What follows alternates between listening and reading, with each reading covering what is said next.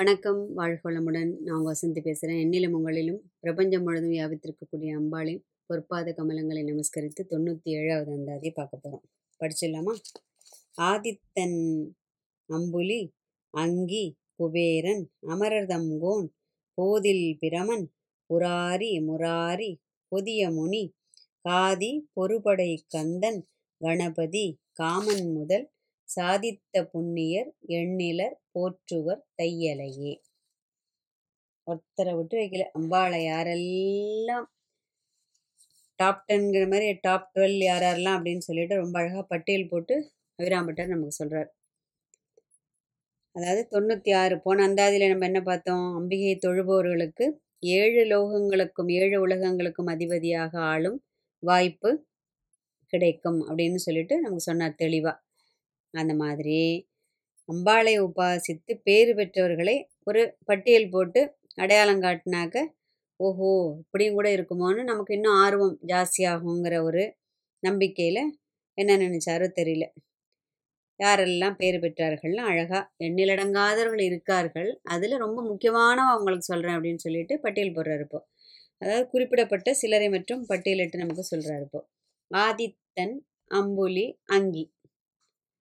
அம்பிகானவள் என்ன பண்ணுறா மூன்று சுடர்களாக அவளே இருந்து அந்த மூன்று சுடர்களுக்கும் இடையில் கிடந்து ஒளிரும் ஒளியாக விளங்குகின்றாள்.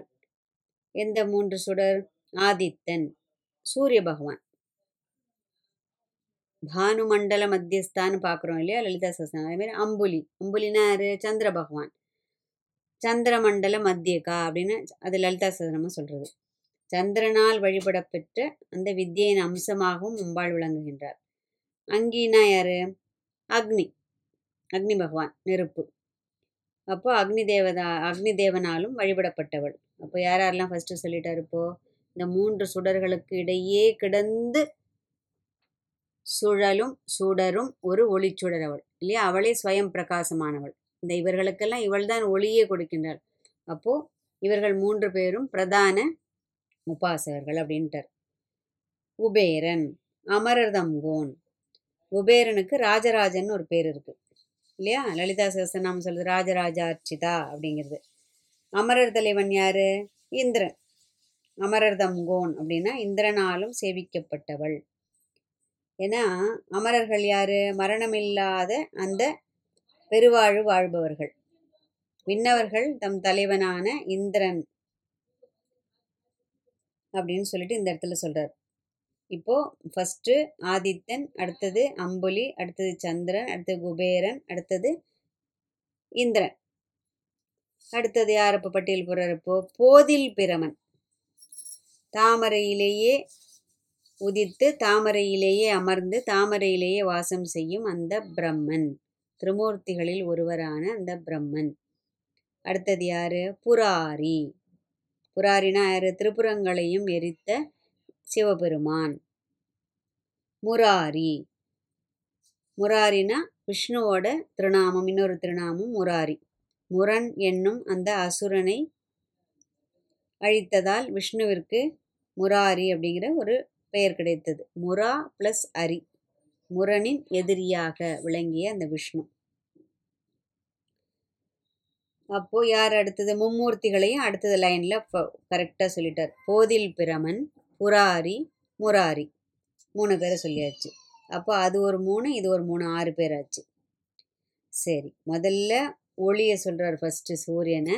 அடுத்தது குளுமையாக இருக்கக்கூடிய அந்த சந்திர பகவானை சொல்றார். அதற்கு அடுத்தது சுடர் விட்டு பிரகாசிக்கும் அந்த அக்னி. சொல்கிறார்.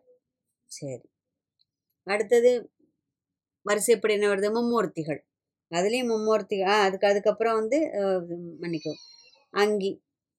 அங்கியை சொல்லிட்டு குபேரனை சொல்கிறார் செல்வனுக்கு அது செல்வத்திற்கு நிதியாக விளங்கக்கூடியவன் பொக்கிஷத்தின் அதிபதியாக விளங்கக்கூடிய அந்த குபேரனையும் அந்த அமரர்களின் தலைவனாக விளங்கக்கூடிய அவனுக்கும் மேலான அந்த இந்திரனையும் கூறுகின்றார். இப்போ இந்திரனுக்கும் மேலான மூ மூன்று பேர் யார்? அப்படியே கீழே படிப்படியாக போயின்னு இருக்காரு இப்போ. மும்மூர்த்திகளான பிரம்மனும் சிவனும் விஷ்ணுவும். சரி அடுத்தது யாருன்னு பார்ப்போமா? புராரி முராரி அதுக்கப்புறம் பொதிய முனி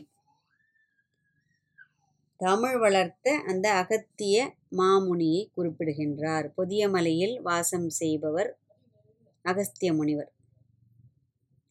அகஸ்தி அந்த என்னென்ன சிறப்பு அப்படின்னு சொன்னாக்க தாரகன் அப்படின்னு ஒரு அரக்கனை கொள்வதற்காக உதவியவர் அகத்தியர்.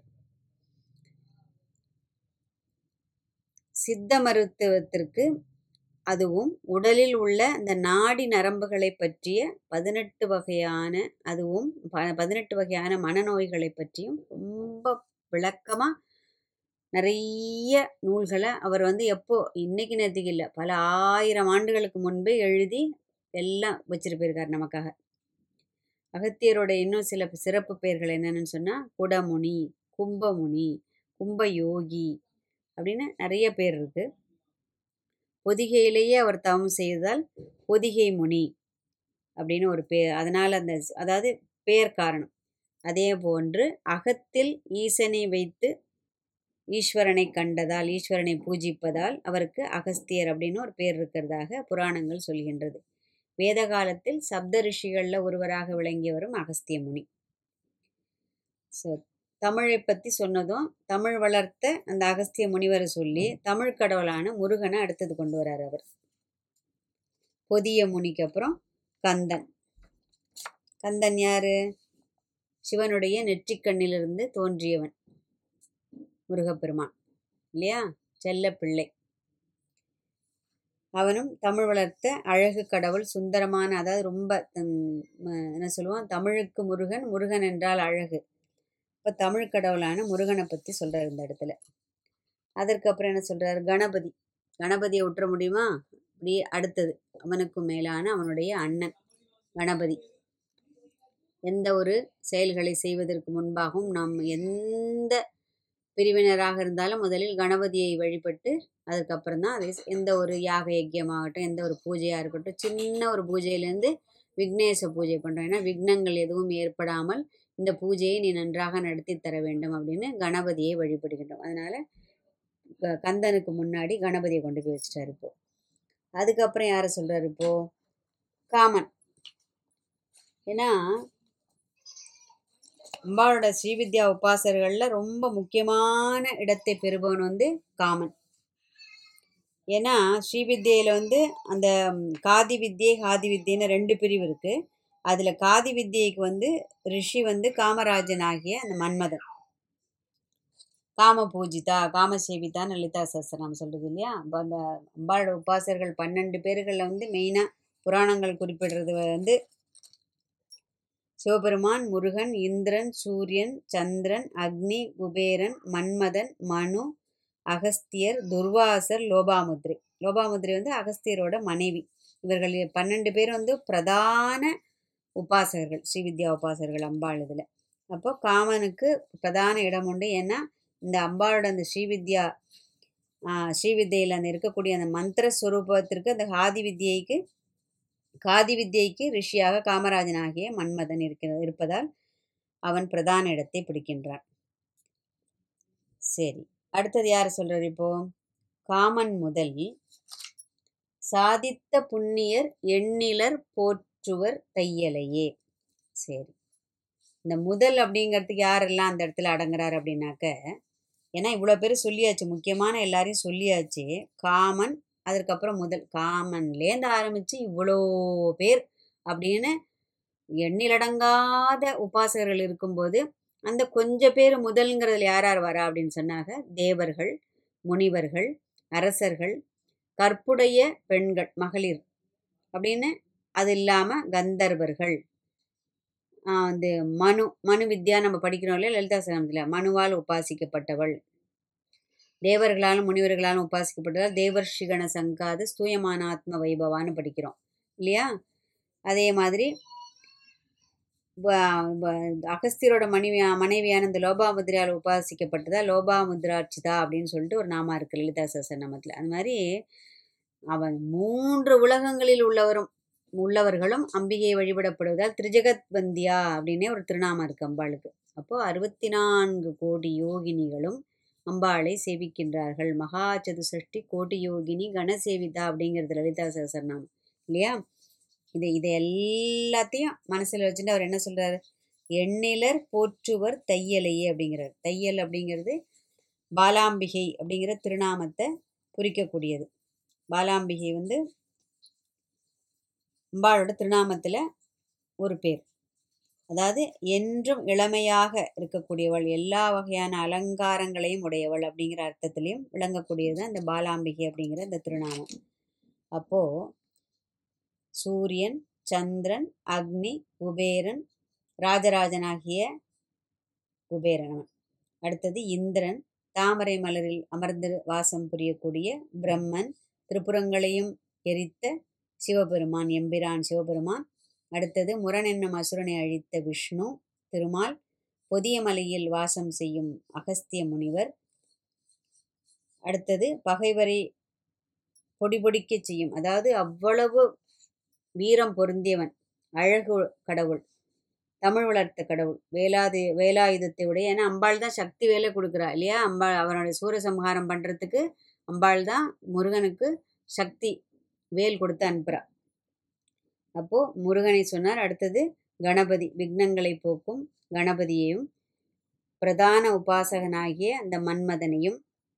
அது இல்லாமல் காமன் முதல் அப்படின்னு சொல்லி நலம் பெற்ற எவ்வளவோ எண்ணிலடங்காத உபாசகர்களையும் அதனால் பேறு பெற்றவர்களையும் போற்று போற்றுகின்றார்கள். யாரு? அந்த தையலையே அந்த பாலாம்பிகையாகிய அந்த அபிராமி தாயை இவர்கள் எல்லாரும் வழிபடுகின்றார்கள் அப்படின்னு. இதுலேருந்து நமக்கு என்ன சொல்ல வர்றார்?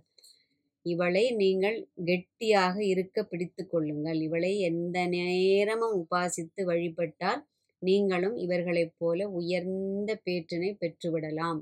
அப்படின்னு. ஏன்னா அவருக்கு அந்த வாய்ப்பு அமைக்க அமைந்திருக்கிறது.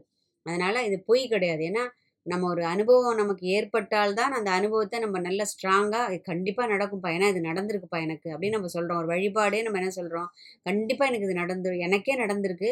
இது நீ விடாமல் பண்ணிப்பாரு கண்டிப்பாக உனக்கும் நடக்கும் அப்படின்னு நம்ம சொல்கிறோம் இல்லையா? அப்போது நம்முடைய அனுபவத்தைனா அவருக்கு அந்த அனுபவம் ஏற்பட்டதால் அவர் நம்முடன் நீங்களும் அம்பிகையின் திருவடியை கெட்டியாக பிடித்து கொள்ளுங்கள். எந்த நேரமும் அவளை இடைவிடாமல் வழிபடுங்கள் அப்படின்றார். நம்ம என்ன பண்ணணும்? அம்பாள் கிட்ட உன்னை இடைவிடாமல் நினைப்பதற்கும் உன்னை தொழுவதற்கும் பஜிப்பதற்கும் அது தூய உள்ளத்தோடு இவர்கள் எல்லாவற்றும் நடந்த அதே வழியில் எனக்கும் நடைபழக நடக்க உன்னை அடைய நீதான் அருள வேண்டும் அப்படிங்கிற அந்த உயர்ந்த பிரார்த்தனை அம்பாளோட திருவடிகளில் சமர்ப்பித்து தொண்ணூற்றி எட்டாவது அந்தாதியை பார்க்கலாம். வாழ்க வையகம். வாழ்க வளமுடன்.